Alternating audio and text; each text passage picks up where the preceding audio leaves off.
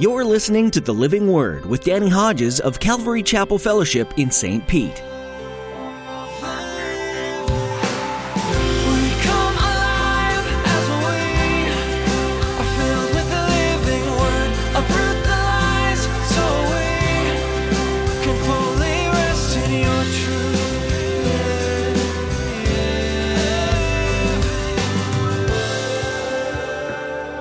The seventh from Adam. That's significant. We'll come back. The seventh from Adam prophesied about these men, these godless men. And he quotes Enoch See, the Lord is coming with thousands upon thousands of his holy ones to judge everyone and to convict all the ungodly of all the ungodly acts they've done in the ungodly way and all the harsh words ungodly sinners have spoken against him. Unquote. He quotes Enoch, which tells us something about Enoch. He was a preacher. All throughout the Bible, we have several accounts of different individuals of the faith.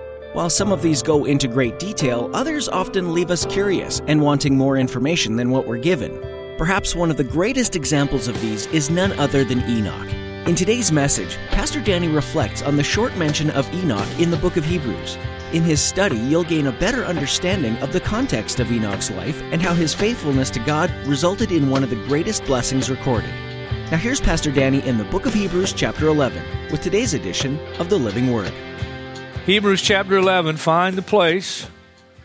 And uh, another reminder we are at a snail's pace going through Hebrews 11, and I don't apologize for that.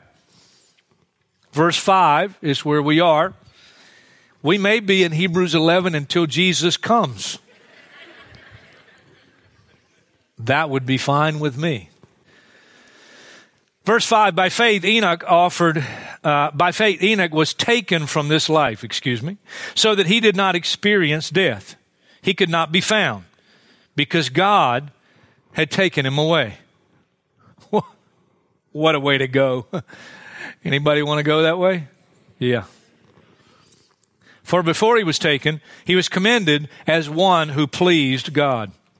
And it would be appropriate to read verse 6 along with that. And without faith, it is impossible to please God because anyone who comes to him must believe that he exists and that he rewards those who earnestly seek him. One verse here about Enoch. By faith, he was taken from this life. He did not experience death. Only one other person we know of, and that was uh, Elijah. Elijah was taken up in a whirlwind uh, with chariots uh, and horses of fire. Angelic, uh, you must know, angelic. And so the only two people we know recorded in the Bible that have never died are Elijah and Enoch, and some believe they are the two witnesses that come back, Revelation chapter 11, verse 3. But that's not the message today. Enoch. What else do we know about him? Well, leave Hebrews, turn to the right. You'll be able to find it next to the last book, letter in your Bible, just before the book of Revelation, this little one page letter, Jude. Turn and look just briefly at Jude. Jude is writing about godless men. Godless men, some religious godless men. And here's what he says beginning in verse 14 Enoch, the seventh from Adam. That's significant. We'll come back. The seventh from Adam prophesied about these men, these godless men. And he quotes Enoch See, the Lord is coming with thousands upon thousands of his holy ones to judge everyone and to convict all the ungodly of all the ungodly acts they've done in the ungodly way and all the harsh words ungodly sinners have spoken against him. Unquote. He quotes Enoch, which tells us something about Enoch. He was a preacher.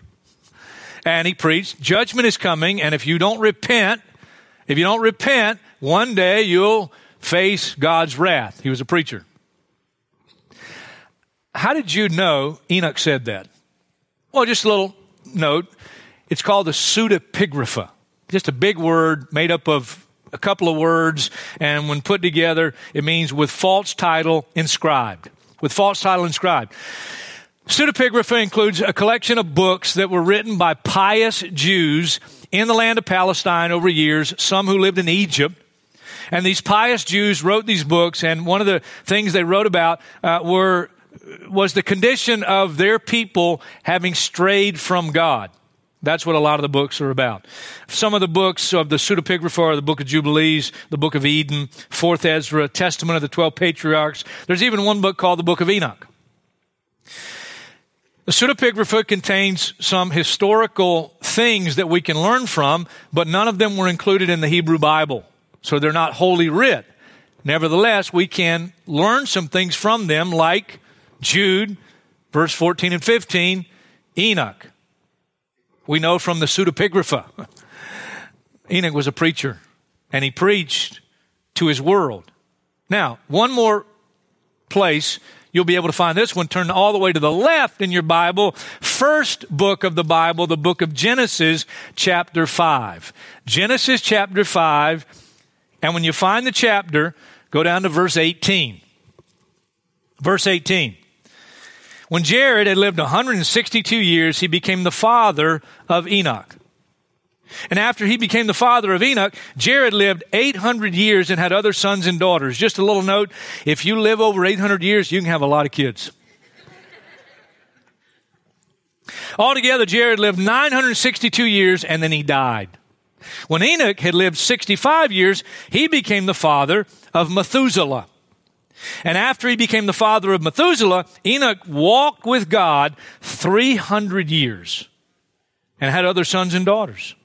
Altogether, Enoch lived 365 years. Notice verse 24 Enoch walked with God, and then he was no more because God took him away. You read through the list, and it goes this guy, and he died, and he lived this long, and he died. But Enoch, again, He's walking along one day. He's gone. I love this little story I picked up years ago. Uh, it goes like this. A little girl was asked by her mother what she learned in Sunday school that day. And her daughter said the teacher talked about this man named Enoch. Well, tell me about Enoch, said the mom. So the girl told her mother this story. Enoch lived a long time ago, and God would come by every day and say to him, Enoch, would you like to take a walk with me? Enoch would say, Yes, I'd like to take a walk with you, God. And so every day God would come by Enoch's house and Enoch would go walking with God. One day God came by and said, Enoch, let's take a long walk today. So they started out. Enoch got his coat, even packed a lunch. And they started walking. They walked and they walked and they walked. And finally it got late. Enoch said, God, it's really getting late and I'm a long way from home. Maybe we'd better start back. And God said, Enoch, you're closer to my home than you are to your home, so you come on and go home with me. And so, Mom, Enoch went home with God. Again, what a way to go. I don't know if for you, but for me, the Star Trek image of, you know, beam me up Scotty comes into my mind. And I don't know if Enoch kind of fizzled out and fizzled up or if he just disappeared, but he didn't die. He just walking one day and he's walking with God. And then God said, You know what? Why don't you just come on home? I think Enoch speaks to us in several ways, and we're going to camp out at the end in one particular way for just a few minutes. But let me just share what I think scripturally Enoch speaks to us about. He was a preacher, and he preached for 300 years. We know that. We know that from Jude. We know that when we put it with the scriptural account in Genesis here. And uh, you'll appreciate Enoch even more when you understand the type of world that he lived in. If you continue in reading the account, you get to chapter 6 in Genesis, verse 4. Here's what it says The Nephilim were on the earth in those days, and also afterward. When the sons of God went to the daughters of men and had children by them, they were the heroes of old, men of renown. Trust me, when you look at the accounts of the men referred to in chapter 6, verse 4, they're giants, the Nephilim, but they are godless giants. They would give birth one day to a Goliath giant, a Philistine, an enemy of God. They were godless giants, the Nephilim. When the children of Israel came into the, uh, the promised land and Moses sent the 12 spies to explore the land, Spies came back and they said, Hey, it's a land flowing with milk and honey, just like God said. But the Nephilim are there. The giants. Godless giants. That's the day Enoch lived. A preacher of righteousness, a man who walked with God, and yet he walked in a world where there were godless giants that he would have to face. You keep on reading, Verse 5, Genesis 6, the Lord saw how great man's wickedness on the earth had become, and that every inclination of the hearts, thoughts of his heart was only evil all the time. Evil abounded, wickedness everywhere. You read on in the story, um, God would send a guy named Noah, Noah to build a big ark because God is going to destroy the world because of the inclination of man's heart, evil only all the time. And so God said, we got to put a stop to this. We got to get a new start. But listen, any of you who will repent and get into the ark, you can be saved. Unfortunately, only eight people got in the ark. You read the account, and by the time Noah comes along, Noah also, according to Peter, 2 Peter 2 5, was a preacher of righteousness. And in Noah's day, God finally set a date, a time when the world of that day would end, when the wrath of God would be poured out.